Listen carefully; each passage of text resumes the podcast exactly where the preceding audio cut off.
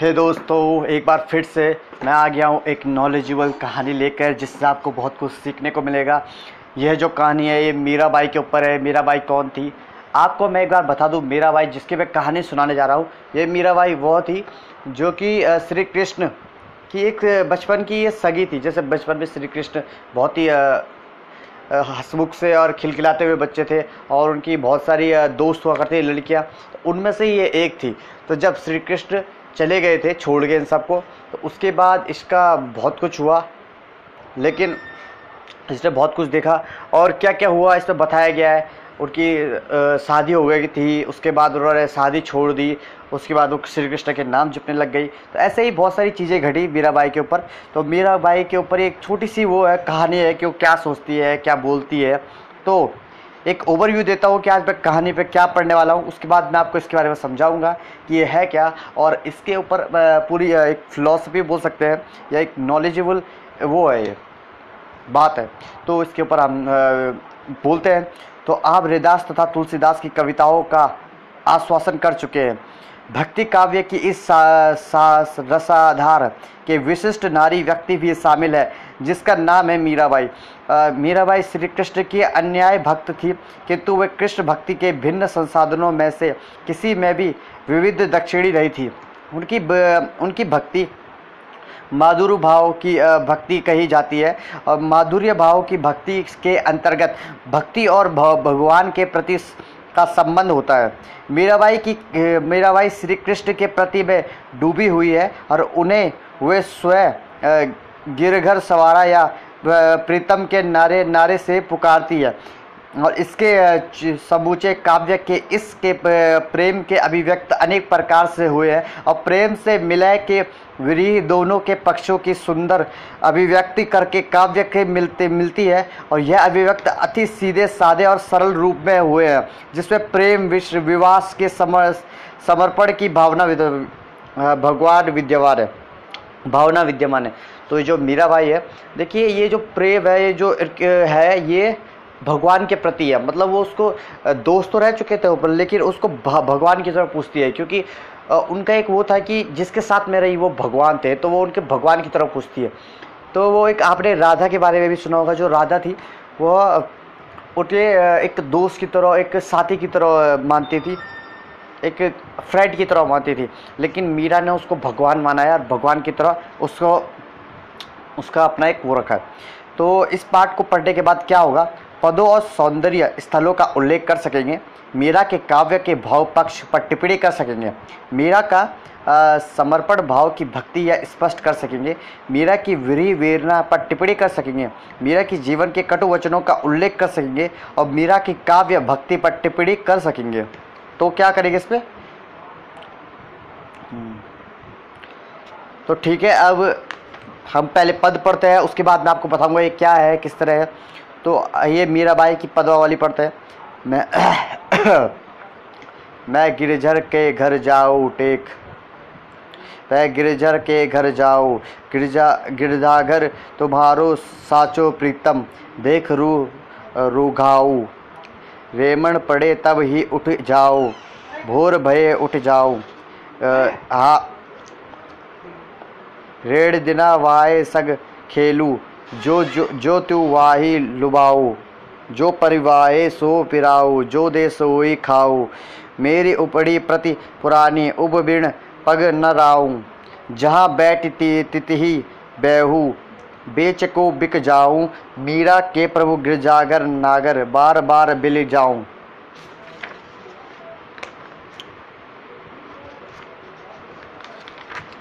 तो मीरा री रम्हा लिखा लिया, गोविंद मोह टेक, मोह। थे कया काढ़े, मया का चोढ़े लिया, संत जा ओढ़, हे कन्हैया, तुम्हारो म्या सया, सतो, सस्तो लिया री तजरा लोथ। तड़वरा, म्या जीवन वीरा, राम उबले मोव मीरा को प्रभु दरसर, दिज्जा पूज दरब के कोज। सखी तुम्हारी नींद नसाड़ी हो। पियरो मत तुम निरहर, सब गेड़ बिहाड़ी हो। टेक सखियन, तब लिया सिख, मया मण न मड़ा माही हो। बेन देखल कल ना मणा, मण रोस ना नाड़ी हो।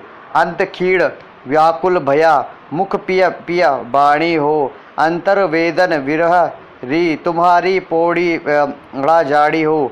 जो चाखत घड़कू रटे, मछरी जो पानी हो, मीरा व्याकुल बिरही, बिरणी, बिरहणी सु, वसु बिहारी हो। तो ये एक पद था। इसके बारे में आप पढ़ेंगे। प्रस्तुत पद में कवि श्री कृष्ण के प्रति मीरा की अन्याय भक्ति तथा समर्पण भाव को दृष्ट गोचर दृष्ट गोचर होता है। और समर्पण की भक्ति में न रूप में इससे एक है। आपने अपराध के इशारे पर उठते बैठते उनकी इच्छा अनुसार ही रह, रहने पर उस पर समर्पित न्योछावर कर देते हैं। मीरा ने मीरा मध्य में मीरा ने इस समर्पण भाव को व्यक्त किया। तो इसमें बताया गया तो वाक्य मीरा कहती है कि मैं जो गिरजाघर के घर जाती हूँ वही मेरा सच्चा प्रीतम है और मैं उससे रूप सौंदर्य और मुद्य हूँ। अर्थात श्री कृष्ण के परम सौंदर्य ने मेरे मन के दर्शन के लोभ उत्पन्न कर दिया है। अतः मैं उनके प्रति वशीभूषण होकर उनके घर जाती हूँ और रात होते ही मैं अपने घर जाने के लिए तत्पर हो जाती हूँ। तथा प्राय काल में होने वाला वहाँ से उठ जाती हूँ और मैं रात दिन उनके साथ खेलती हूँ। तथा यह हर प्रकार के उसे रिझाने तथा प्रसन्न करने का प्रयत्न करती हूँ और अब वह मुझे जो भी पह, पहनाए मैं वही जो पहनूँगी और जो ख, खाने को दे वही खाऊँगी। आशा है कि मैं अपनी इच्छा अनिच्छा रुचि अरुचि सभी प्रकार से मुक्त होकर पूर्ण रूप से कृष्ण के प्रति समर्पण कर दिया। मीरा इस भाव को और स्पष्ट करते हुए कहती है कि मेरा और उनकी श्री कृष्ण प्रति पुरानी है और मैं उसे बिना एक पल भी नहीं रह सकती। वह जहाँ चाहे, मैं वहीं बैठ जाऊँगी और यस, वह मुझे बेच, बेचना भी चाहे तो मैं शहर से बिक जाऊँगी। मीरा कहती है कि गिरजाघर नागर यानी श्री कृष्ण मेरे स्वामी हैं और मैं बार बार उन, उन्हें पर न्यौछावर होती हूँ। तो मीरा भाई, इस पर यह कहना चाह रही है कि मीरा भाई इतना समर्पण है कृष्ण श्री कृष्ण के बारे में, उन्हें भगवान मानती है और जिन्हें हम भगवान मानते हैं, उन पर हम सब कुछ न्यौछावर कर देते हैं। तो श्री कृष्ण पे वो सब कुछ न्यौछावर करती है और कहती है उनकी भक्ति भाव में, मैं पर जो है, मैं सब कुछ लुटा दूँगी और मैं हमेशा उनके ख्यालों में खोई रहती हूँ। ऐसा कुछ बोला गया है इसमें। तो टिप्पणी है, आपने महसूस किया होगा कि इस पद में श्री कृष्ण के प्रति मीरा का संदर्भ, भावना व्यक्त हुई है। समर्पण, प्रेम और भक्ति अनिवार्य अंग है। समर्पण का अर्थ है अपनी इच्छा अनिच्छा, रुचि अनुरुचि का अपमान आदि। तो इस प्रकार क्या है कि मीराबाई पे एक समर्पण की भावना है। एक समर्पण क्या होता है? समर्पण होता है किसी समर्पण मतलब सब कुछ अपनी इच्छा, अनिच्छा मतलब जो भी हमारा है, सब कुछ छोड़ देना। देखिए, जब रिलेशनशिप होता है उस पर भी एक समर्पण की भावना होती है। मतलब उस पर किसी चीज़ की लालच नहीं होना चाहिए, लोभ नहीं होना चाहिए, गुस्सा, प्यार, सब कुछ समर्पण मतलब सब त्याग देना, सब छोड़ देना उस पर तो इसे समर्पण की भावना है उन पर एक। और से मुक्त हो प्रिय आराध्य के आदेश की इच्छा के अनुसार व्यवहार करना करना। अर्थात स्वयं या मैं की भावना से छुटकारा पाना, इसे समर्पण कहा जाता है। और जब प्रेम या भक्ति में, की भावना में से टूट जाता है तो उनकी आत्मा निर्बल हो जाती है। माया और मोह इसमें की भावना का ही परिणाम है कि उनसे मुक्त व्यक्ति ही सच्चे आनंद की प्राप्ति करता है। आत्मबद्धता के इस निर्मल आनंद की प्राप्ति नहीं होती। कबीर ने भी कहा है, जब मैं था, तब हरि नहीं, और अब न हरि है तो मैं नहीं। तो स्वर्ण भाव से मीरा ने अन्य पदों में भी अत्यंत मुखरता से व्यक्त हुआ है कि फिर भी इस पद की निम्न पंक्तियाँ शेष रुद्र से स्पष्ट है। तो जो पहिरावे सोई परियाऊ, जो देश खाऊ खाऊ, मैं उड़ती प्रति पुराणी, उन बिड़ पल के राऊ जहाँ बैठ तिमाहू, बैठू, बेच तो बिक जाऊँ। अपने ध्यान दिया होगा कि प्रस्तुत पद में मीरा ने श्री कृष्ण को अपना सच्चा प्रीतम कहा है। प्रीतम के साथ सच्चे विशेष ध्यान के देने योग्य है। प्रीतम स्वयं अतिश्रेषवाचक अर्थात सर्वाधिक प्रिय है। फिर उससे साथ साचो क्यों? संभवत मीरा श्री कृष्ण के प्रति अपने प्रेम को लैलिक संबंध में अलग करने के लिए आ, सोचो। प्रीतम कहती है कि मीरा ये कहाँ अंतरित भी ऐसे प्रयोग मिलते हैं? है सच कभी सच्चा प्रीतम को तो कभी सच्चे प्रीत, प्रीति। श्याम प्रीत तो वधी घुघुराया, मोह मियारो, सच्ची री अविनाशी सु, बवाला रे, हे, जुनसु, साची प्रीति। अगर आप मीरा की और बहुत से पदों को पढ़ेंगे तो पाएँगे कि देखत रूप लबाओ यह अभिव्यक्त मीरा के पदों पदों के बहुयात से मिलती है। श्री कृष्ण की मोह रूप मीरा को भा गया है। उससे नेत्रों के रास्ते मीरा के हृदय के प्रवेश कर लिया है और अब उनका मन कृष्ण के रूप, सौंदर्य और दीवाना हो गया है। और इसी भाव को पुनरावृत्त को देखते हुए कुछ विद्वानों ने मीरा के प्रेम को प्रथम दृष्टिजन प्रेम, लव एंड फास्ट साइट भी कहा है। मीरा के काव्य में कृष्ण को किसी भी भांति रिझाने का भाव प्रस्तुत प्रभुभात से मिलता है। कुछ अलग देखते हैं। जिन जिन विधि रिजो हरि सोई विधि किज हो आ, मेरी उतनी प्रति पुराणी इस भाव से अभिव्यक्त भी मीरा के काव्य में बार बार होती है और उदाहरण देखते हैं। तो एक जो मीरा है वो श्री कृष्ण में मतलब उसने अपने आपको पूरा समर्पण कर दिया है। वो उनको भगवान और देव मानती है, जो कि उनके ही बारे में सोचती है, उनके बारे में बातें करती है, बोलती है कि सब कुछ उसी को अर्पण है और जो कृष्ण मुझे खिलाएँगे, मैं वो खाऊँगी, जो मुझे पहनाएँगे। मतलब यह है कि जो भगवान चाहेंगे, सब कुछ वही होगा। तो उनको उन्होंने भगवान का एक दर्जा दिया है। उन्होंने कहा है, जो कृष्ण मुझे खिलाएँगे, जो मुझे पिलाएँगे, जो मुझे पहनाएँगे, वही करेंगे और दिन भर उनको याद करती है और उनको उनको ही याद में खोई रहती है। तो पहले पद में ये बताया गया। अब दूसरा पद पढ़ते हैं। पहले प्रसंग पढ़ेंगे प्रसंग होता है कि पहले उसके बारे में छोटे फॉर्म में व्याख्या होती है कि जो प्रसंग है उसके पूरे डिटेल में। तो अब हम पहले इसके बारे में पढ़ेंगे। तो प्रस्तुत पद में मीरा ने श्री कृष्ण के साथ अपना प्रेम संबंध की घोषणा अत्यंत साहस और दृढ़ता से की है। तो पहले जो प्रसंग है, उसमें, जो मीरा है, उसने अपने जो प्रसंग की वो है, उसने बड़ी दृढ़ता और हिम्मत के साथ अपना जो भावना है श्री कृष्ण के प्रति, उसे जनता और दुनिया के सामने रखा है। संभावत राजवंश और लोक जीवन से मिलने वाली लाक्षणा इस पद की भूमिका है।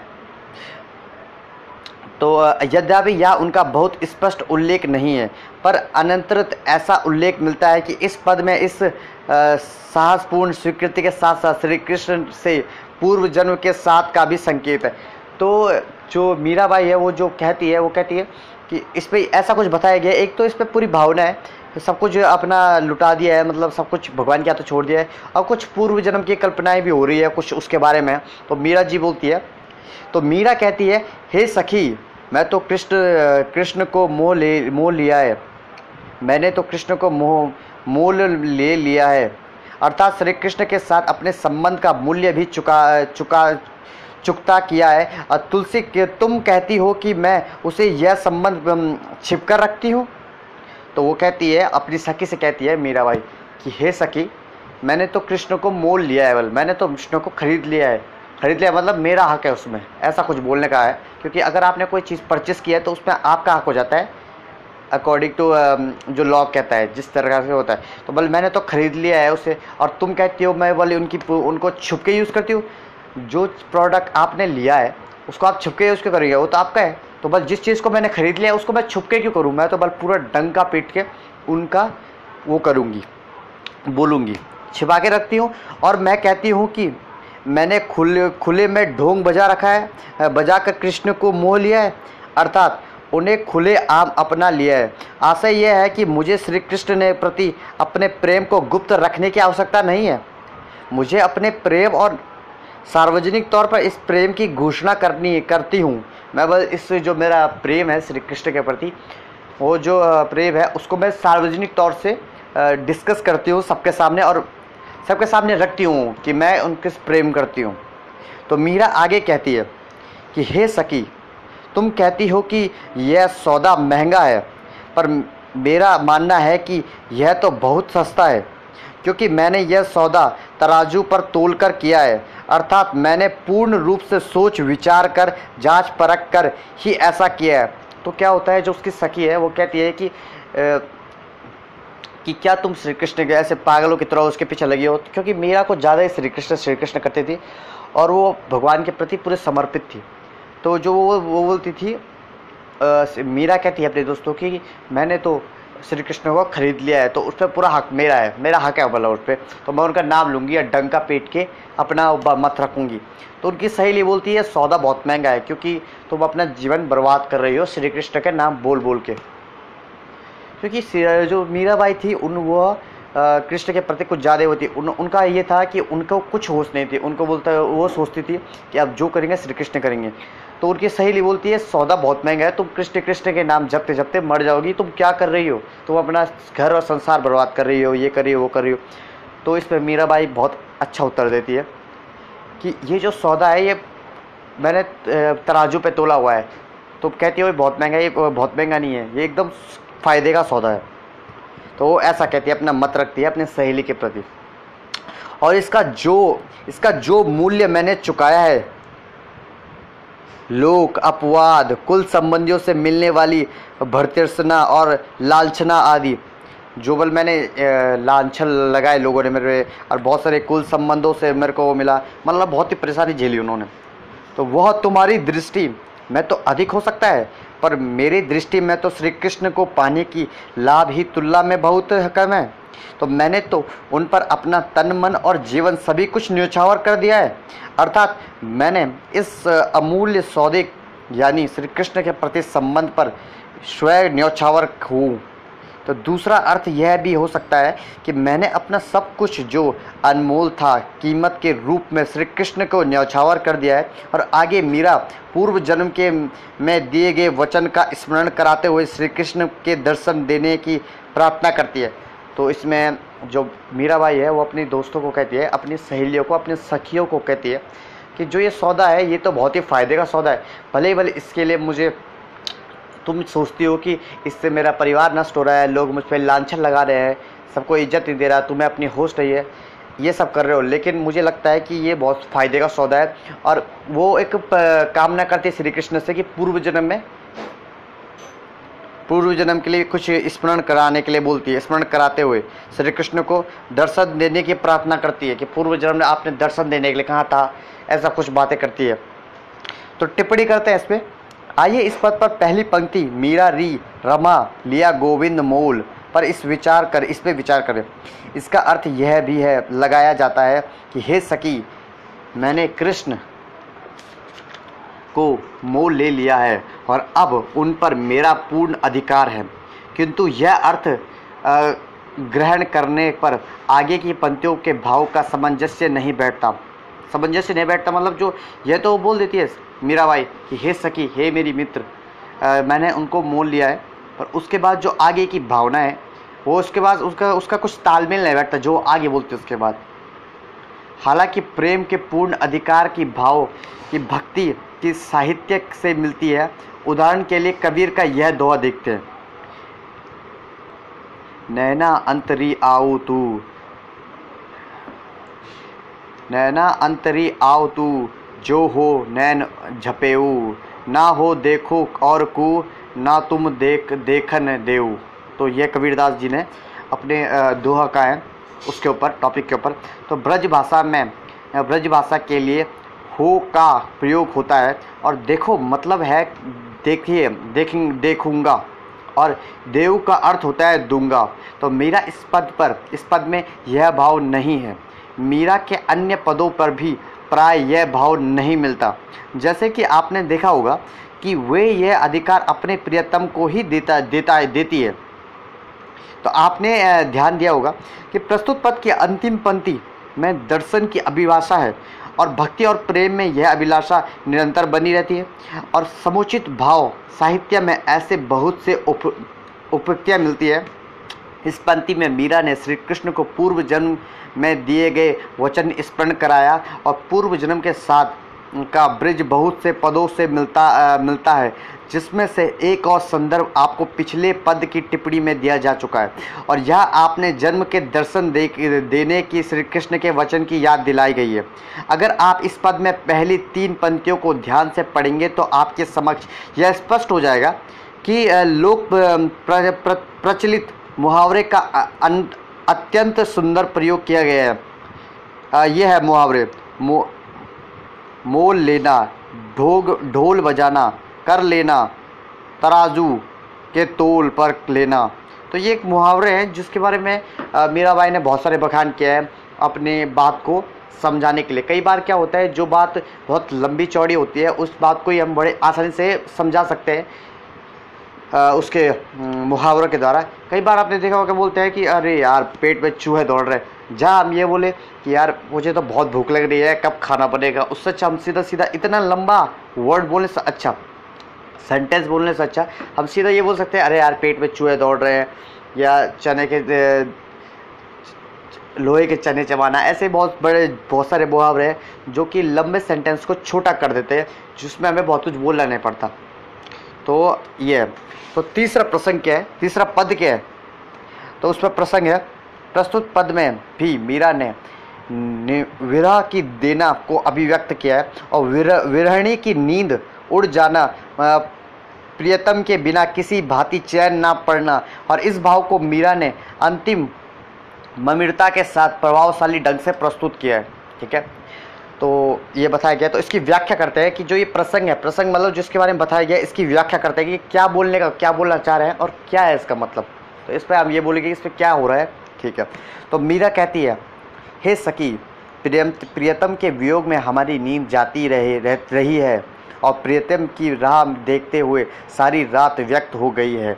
हालाँकि सारी सखियों ने मिलकर मुझे सीख दी थी, पर पर मेरे मन में उसकी एक न मानी।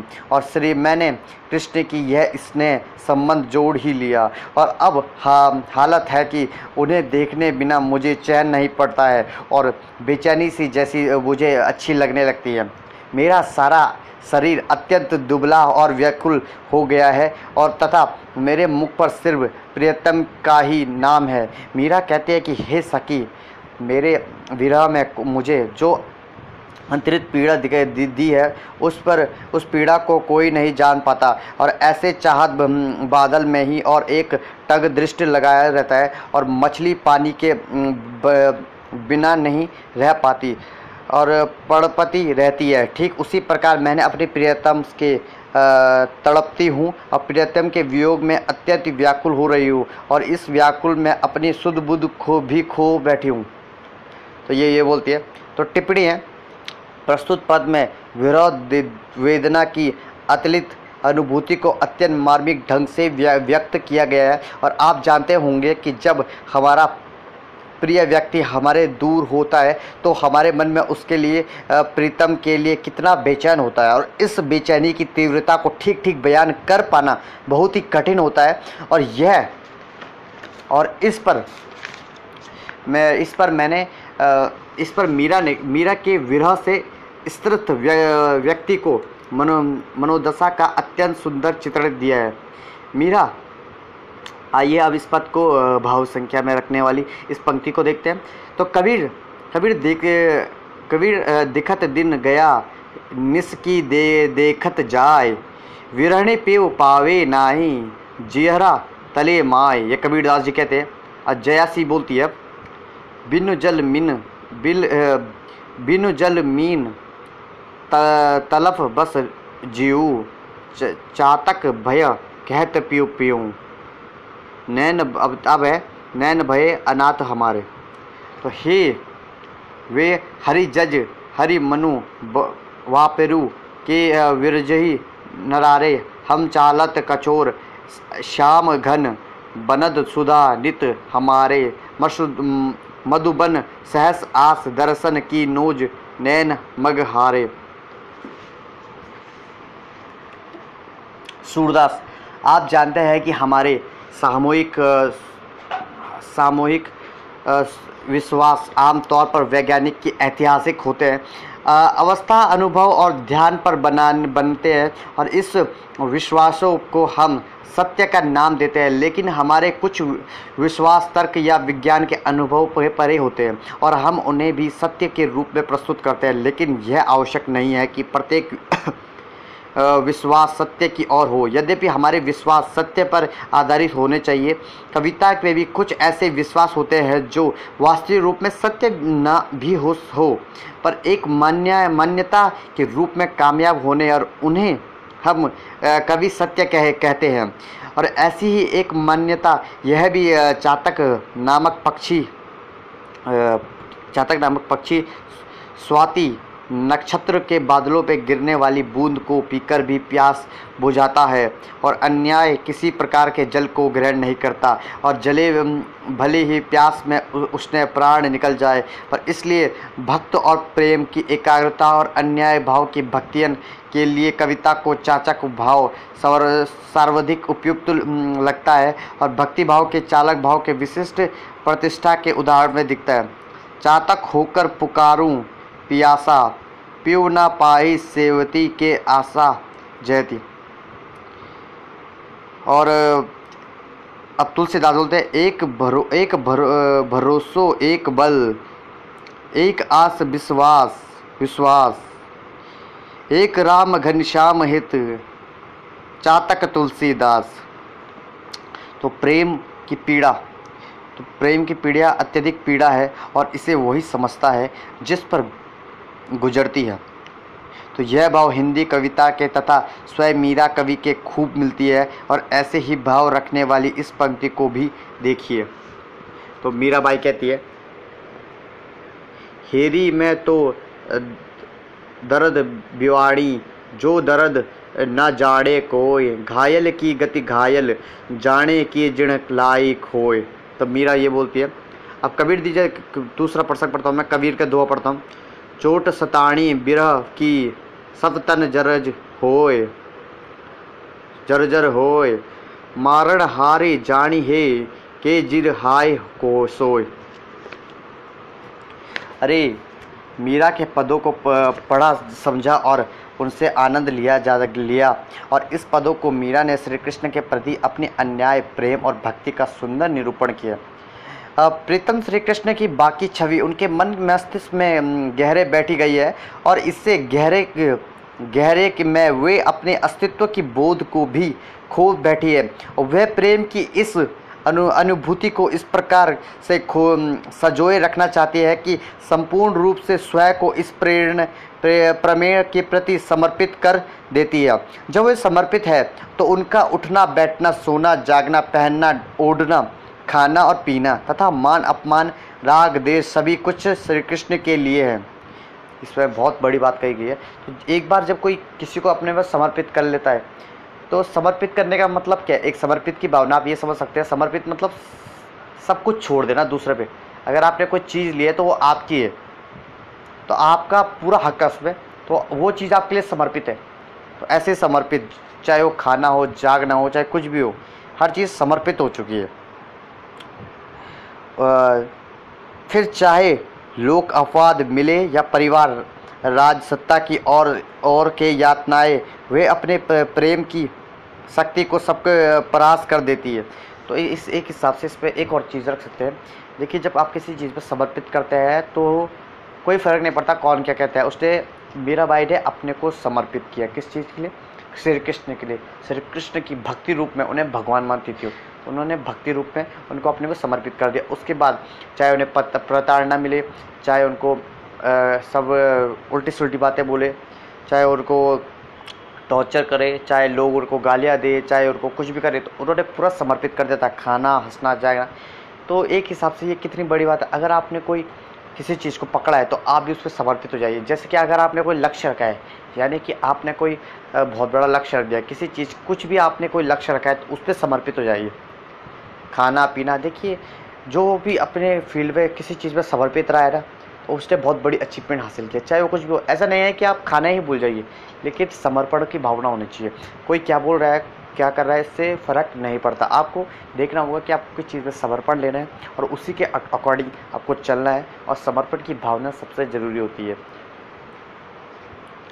तो ए, किसी की चिंता नहीं करती और प्रेम से मिले की पूरक उत्पन्ना और आदर का विरह भी पीड़ा व्याकुल और वेदना आदि सभी भावों की उन्हें अत्यंत सहज सुंदर और सटीक अभिव्यक्ति की है और व्यक्तिगत जीवन अनुभव से प्राप्त अनुभूति की तीव्रता उनके काव्य की निज वैशिष्ट में है, जो अध्याकालीन से प्राप्त अनुभूति की तीव्रता उनके काव्य को निज वैराग्य की और मध्य मध्यकालीन मध्यकालीन साहित्य से कम देखने को मिलती है।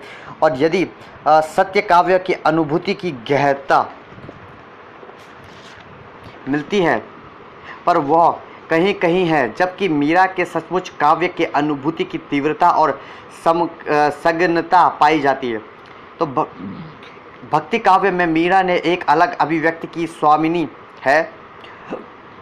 मतलब वो भक्ति में पूरी विलीन है और वो स्वामिनी है। और उसके काव्य का अध्ययन करने वाले उन्हें कभी सत्य काव्य की परंपरा में देखते हैं और कभी महाप्रभु वाल वर्चा की पुनरावृत्ति परंपरा में मीरा के सभी चैतन्य महा, महाप्रभु की माध्य भावना भी भक्ति की परंपरा दिखाई देती है। तो कभी सूफी काव्य की परंपरा तो कभी भाव साम्य की देखा जा सकता है। पर सत्य यह है कि मीरा इस सभी परंपराओं से अलग अपनी छाप छोड़ती है। पंद्रहवीं, सोलहवीं शताब्दी में व्यक्तिगत अनुभूतियों से ऐसी अभिव्यक्ति जो वास्तव में अनूठी है और यह परंपरा आगे अधिक ठोस रूप में घरानंद व छायावाद के कवियों से मिलती है और इस रूप में मीरा के काव्य के प्रवृत्ति स्थापक भी माना जाता है। तो ठीक है। तो काव्य रूप की दृष्टि से मीरा का काव्य गति काव्य के अंतर्गत आता है और अनुभूति की तीव्रता व संसाधनता प्राय गतिशील में ही काव्य होती है। तो गति काव्य के आवश्यक तत्व यह है, भावानुभूति, व्यक्ति, व्यक्तित्वता, व्यक्तिकता, गति सत्य संगीत, तुमकता, क्षणिकता, क्षणिप्तता, तथा शैली की कोमलता। तो पहले दो तत्वों पर हम विस्तार से चर्चा कर से चुके हैं। यही में वे तत्व है, जहाँ गीता या गाने, गीत या गाने की संगीत को अलग करने हैं और मीरा के काव्य का अध्ययन करने पर पता चलता है कि मीरा ने संवत संगीत के नृत्य की भी शिक्षा पाई है। तो पदावली में संग्रहित उनके पद लगभग सर्वत भिन्न राग और निदत है। उन्हें भी पीलू राग अत्यंत प्रिय है और संपदी श्री कृष्ण भक्ति काव्य के प्राय राग निबद्ध रचनाएँ मिलती है। पर मीरा के काव्य की राग, रागिणी के विशेषम महत्व है। आत्मभूतियों की प्रमुखता के कारण सक्षिणता उनके यहाँ माया सर नहीं लाई जाती है और ना ही वे किसी की तरह सीख खाक कर अवश्य पंक्तियाँ जुटाती है, उसका पद चार पंक्तियों से भी सिमट रह जाता है, जो कि कभी कभी भावनुकूल विस्तार से ग्रहण कर लेता है और उनकी शैली तो कोमल ही है। और इस प्रकार गीत काव्य की सभी आवश्यकताओं को सुंदर निर्वाह करती है। मीरा ने ना तो रस, अलंकार वक्रोकृत, ध्वनि और आदि के बिंब प्रतीक, वस्तुत, योजना अयोग्यता आदि की चम, चमत्कार प्रस्तुति की है, न ही वे भाव तथा विचार विचारण शब्द वाली की जान में उलझती है। वे तो अत्यंत सहज ढंग से साधारण भाषा में अपने हृदय की बात रखती है और उनका शिल्पगत सौंदर्य, उनकी भावोन्नति की तीव्रता ही अपना आकार ग्रहण करता है। आचार्य पथापति आचार्य परशुराम चतुर्वेदी ने मेरा पदावली से पंद्रह प्रकार के छंदों को रूपक, उपमा, प्रत्येक अत्यनुति उदा, उदाहरण विवरणा, स्वभू और अत्यंत शैली के अलंकारों को रेखाकित किया है। और मीरा की भाषा मूलतः ब्रज भाषा है और उसमें राज, राजस्थानी तथा गुजराती के शब्दों की प्रचुर भी है और खड़ी बोली है और पूर्व रूप से मीरा मीरा के काव्य में यंत्र तंत्र देखा जा सकता है और कुछ उदाहरण इस प्रकार है। खड़ी बोली तो पीयू मीरा, मैं पिए पीयू की जोगी मत जा मत जा मत जा। ए वर, क्या, का, क्या करूँ जो जन्मे और मया जा? हंस कर निकट बुलावे। देश विदेश आदेश न पहुँचे। सुर कछनी काजुई। तो ये कुछ इस प्रकार था।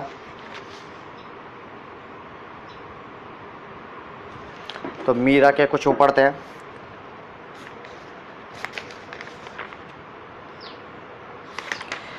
तो आज के लिए बस इतना ही। या, हमने मीरा के बारे में पढ़ा। तो थोड़ा सा मीरा के बारे में डिस्कस कर लेते हैं, क्या थी मीरा और क्या हुआ था। देखिए, जो मीरा थी, हम जब श्री कृष्ण का नाम लेते हैं तो हम साथ में राधा का नाम भी लेते हैं। और अब हम, लेकिन मीरा उनके लिए इतनी समर्पण थी तो हम मीरा के लिए क्यों नहीं सोचते हैं इतना? जितना हम राधा के लेते देखिए, जो राधा थी हम जब भी बोलते हैं तो राधा कृष्ण बोलते हैं, कभी कृष्ण राधा नहीं बोलते। तो जो राधा थी, वो उनकी बचपन की सहेली थी और वो खुद जो उनके लिए बाँसुरी बजाते थे तो वो राधा के लिए बजाते थे। मतलब उन्हें अतः प्रेम था, इसलिए उन्होंने अपने से पहले उनको सम्मान दिया, इसलिए राधा कृष्ण बोला जाता है। लेकिन मीरा उनकी, मीरा जो थी, मीरा उनकी फ्रेंड शायद थी कि नहीं, ये तो नहीं पता। लेकिन जो मीरा थी, मीरा उनकी भक्त थी। जैसे कि हम हैं, लेकिन वो इतनी अच्छी भक्ति थी कि आज भी हम जहाँ कृष्ण का नाम लेते हैं, वहाँ मीरा का बखान भी आता है। क्योंकि वो एक भक्त थी। जैसे कि बहुत सारे भक्त हैं, लेकिन और भक्तों का क्या है, और भक्तों का कोई भक्ति वैसे होती नहीं है। उनकी भक्ति ऐसी थी कि उनकी भक्ति सब कुछ समर्पण था उसमें। इसीलिए आज हम उन्हें याद करते हैं। लेकिन और लोगों को देखा जाए तो जो भक्ति करते हैं, जो बोलते हैं कि आप भक्ति करते हैं भगवान की भगवान की भक्ति उन्होंने पूरे समर के समर्पण के साथ की थी। चाहे उन्होंने जैसे भी की थी। ये नहीं बोल रहे हैं कि ये सही है, या गलत है। सही गलत का चिन्ह नहीं है। लेकिन उनकी जो भक्ति थी वो बिल्कुल ही अतः प्रेम वाली थी। उन्होंने सब कुछ समर्पण किया था। तो ये जो भक्ति था इसके लिए उसे याद किया जाता है कि ये ऐसी भी थी कोई महिला जो कि श्री कृष्ण में इतनी पागल थी श्री कृष्ण के लिए। तो ये बताया गया है जो मीरा बाई थी, मीरा की शादी हो चुकी थी। और उन्होंने सब कुछ त्याग दिया था। उनको भाई फैमिली वाले बोलते थे उसको सब मोहल्ले वाले या सब कुछ उनको बोला करते थे कि तो क्या है, अपना जीवन बर्बाद कर रही है, ये कर वो कर रही है। लेकिन उनका मत ये था कि मैंने श्री कृष्ण को अपने को समर्पण कर लिया है। और एक बार समर्पण कर लिया है तो पीछे हटने का सवाल ही नहीं। समर्पण करने का मतलब होता है सब कुछ उनके लिए समर्पण कर देता तो उन्होंने सब कुछ समर्पण कर दिया उनके लिए। मुझे नहीं पता सही है कि गलत, लेकिन उन्होंने समर्पण कर दिया था। तो यही आज के लिए।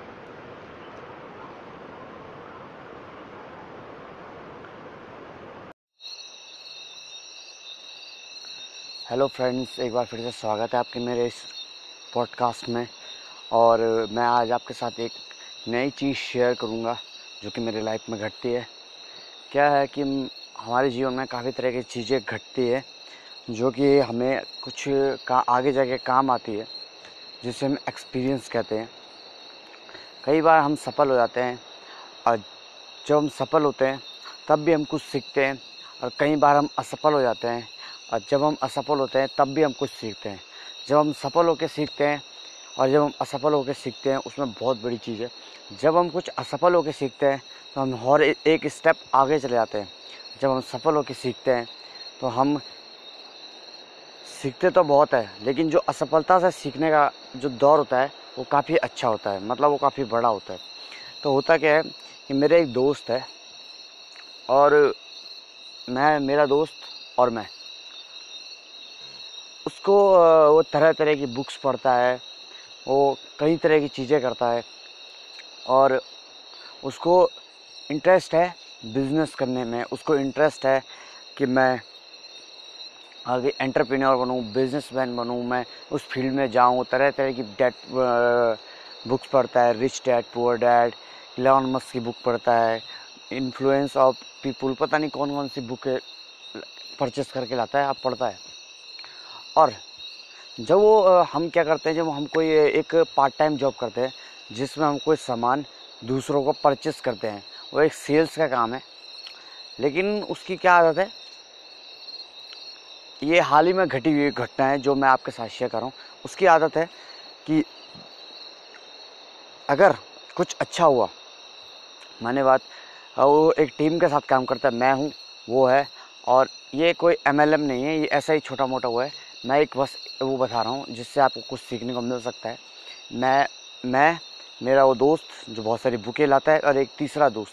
हम तीन सेल्स करते हैं और साथ मिल के काम करते हैं। बेचने का काम।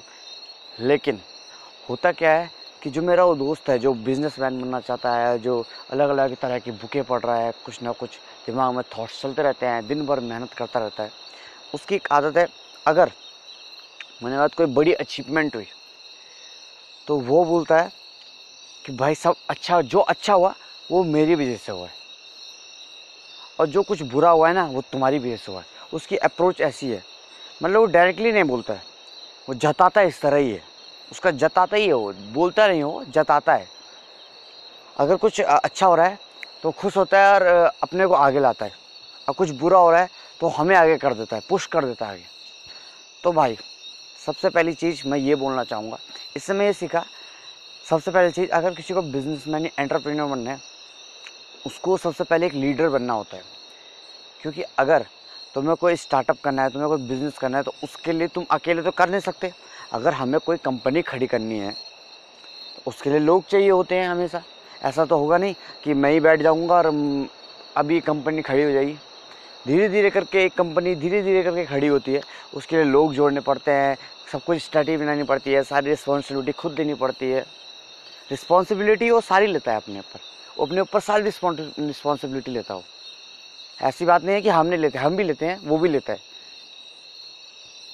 लेकिन जब आती है बात, क्या हमसे कोई गलती हो गई? तो हमें सुनाएगा, बहुत सुनाएगा हमें। लेकिन खुद से कुछ गलती है, हो गई उसकी। तो हम तो सुनाते नहीं हैं, क्योंकि मेरा माइंडसेट ही ऐसा नहीं है। सुना के होगा क्या? आप ही खुद ही सोचो, होगा क्या सुना के? अगर तुम उसे प्यार से समझाओ कि भाई ऐसा ना करके, ऐसे ऐसे में गलती हो रही है और तुम्हारा ही नुकसान है। तो आगे जाके वो समझेगा। अगर आप किसी को डांटते हो और सुनाते हो ना तो वो वैसे भी नहीं समझता है किस बात से। उसको उसको खुद लगेगा कि भाई तू डांट किस बात में रहा है? तू है क्या चीज़? मेरा पार्टनर ही तो है, मेरा मालिक थोड़ी है। समझाता नहीं, सुनाता है। जैसे कि यही दे रहा हूँ हमें सैलरी तो मैं उसे ताना नहीं मार रहा हूँ। मैं बता रहा हूँ, एक आदमी का जो माइंडसेट है वो कैसा होना चाहिए, मैं आपको बताता हूँ। आदमी को जब बिजनेसमैन बनना होता है या एंटरप्रेन्योर बनना होता है, या स्टार्टअप करना होता है अपना खुद का तो उसे एक बिजनेसमैन बनने से पहले एक लीडर बनना होता है। लीडर क्या होता है? लीडर होता है जो खुद आगे चले और उसको लोग फॉलो करें। जो सारी रिस्पॉन्सिबिलिटी खुद पे ले। देखिए, जो लीडर होता है लीडर का मतलब होता है जो लीड करे टीम को, जो लीड करता है। अब खुद सोचिए, आपके पीछे आपकी टीम खड़ी है और आप आगे खड़े हैं। तो आप, जो आप करेंगे, वही आपकी टीम करेगी। क्यों? क्योंकि आप हो लीडर और आपके पीछे जो है, वो है फॉलोवर फॉलोवर मतलब जो आपको फॉलो करेंगे। जिसका नाम ही फॉलोवर हो गया, वो आपको फॉलो ही करेंगे। तो इसमें एक बहुत अच्छी कहावत है भेड़ और शेर के ऊपर एक कहावत मैंने सुनी थी, मैं आपके साथ शेयर करूँगा। जब एक भेड़ सौ शेरों को ट्रेन करती है तो सौ सौ शेर भी भेड़ों के समान कट जाती है, और जब एक शेर सौ भेड़ों के समान लड़ जा, भिड़ती है तो सौ भेड़े भी एक शेर के समान लड़ जाती है। तो एक छोटी सी कहावत है। मुझे नहीं पता कुछ समझ में आया होगा कि नहीं, लेकिन अपने टॉपिक में आते हैं। तो उस पर जो लीडरशिप क्वालिटी है मतलब होता क्या है कि अगर आपके पीछे कोई टीम है और आपको एक कंपनी ग्रो करनी है, आपको पता है, सबसे पहली बात ये होती है, जो व्यक्ति अपनी टीम से जलता है, क्योंकि कई लोग होते हैं जो उनके साथ काम करते हैं, जो उनके साथ काम करते हैं, जो उनके डाउन लाइन में काम करते हैं, कोई अपलाइन में काम करता है। अगर तुम एक ही कंपनी में काम कर रहे हो एक ही चीज़ को बड़ा करने की सोच रहे हो और साथ वाले से जल रहे हो तो तुम क्या लीडर हो तुम? तुम्हें पता है तुम्हारा सबका मकसद ही एक है तुम्हें कंपनी बढ़ानी है तुम्हें कुछ खड़ा करना है तुम साथ में काम कर रहे हो तो तुम्हें तो बढ़ावा देना चाहिए। हाँ भाई तू ये कर रहा है तू और कर। जो बढ़ावा नहीं दे सकता और जो सोचता है कि इससे मैं तो इसे गिरा दूँगा चाहे इससे मेरा फ़ायदा हो चाहे नुकसान हो। क्योंकि भले दिखाने के लिए तो ये कह, कहता है कि हाँ भाई, मैं चाहता हूँ तो आगे बढ़े। लेकिन अंदर ही अंदर कुछ और ही चल रहा है तो ये लीडर नहीं हुआ।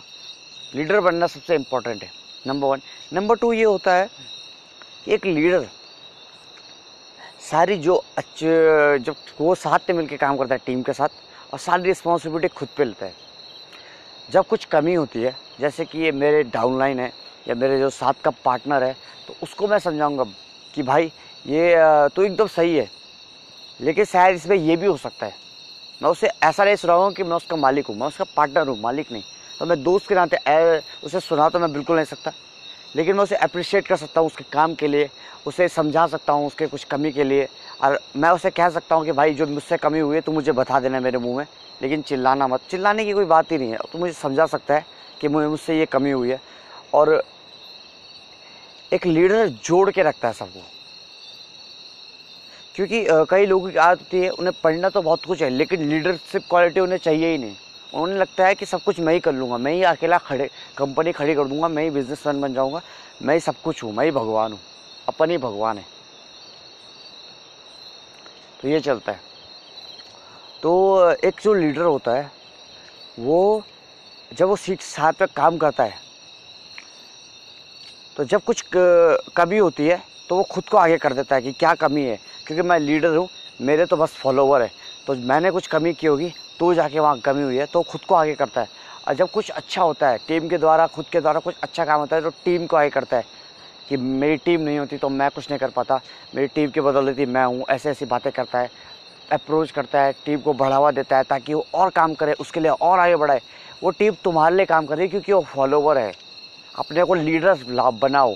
भले वो तुम्हारे साथ के हो, चाहे तुम्हारे डाउनलाइन हो, चाहे तुम्हारे अपलाइन हो। पर तुम्हें अपने को एक, अपने और अपने टीम को, खुद को एक ऐसा बनाना है ताकि तुम हमेशा ग्रो करो। थोड़ी लीडरशिप क्वालिटी लाओ भाई। सबसे, एक बिजनेसमैन होने से पहले तुम्हें एक लीडर बनना पड़ेगा, तभी जाके लाइफ में कुछ अच्छा हो सकता है। तो आज था लीडरशिप के ऊपर वीडियो, ऑडियो। वीडियो भी इसकी मैं बनाता रहता हूँ। और आज के लिए बस इतना ही। जय हिंद।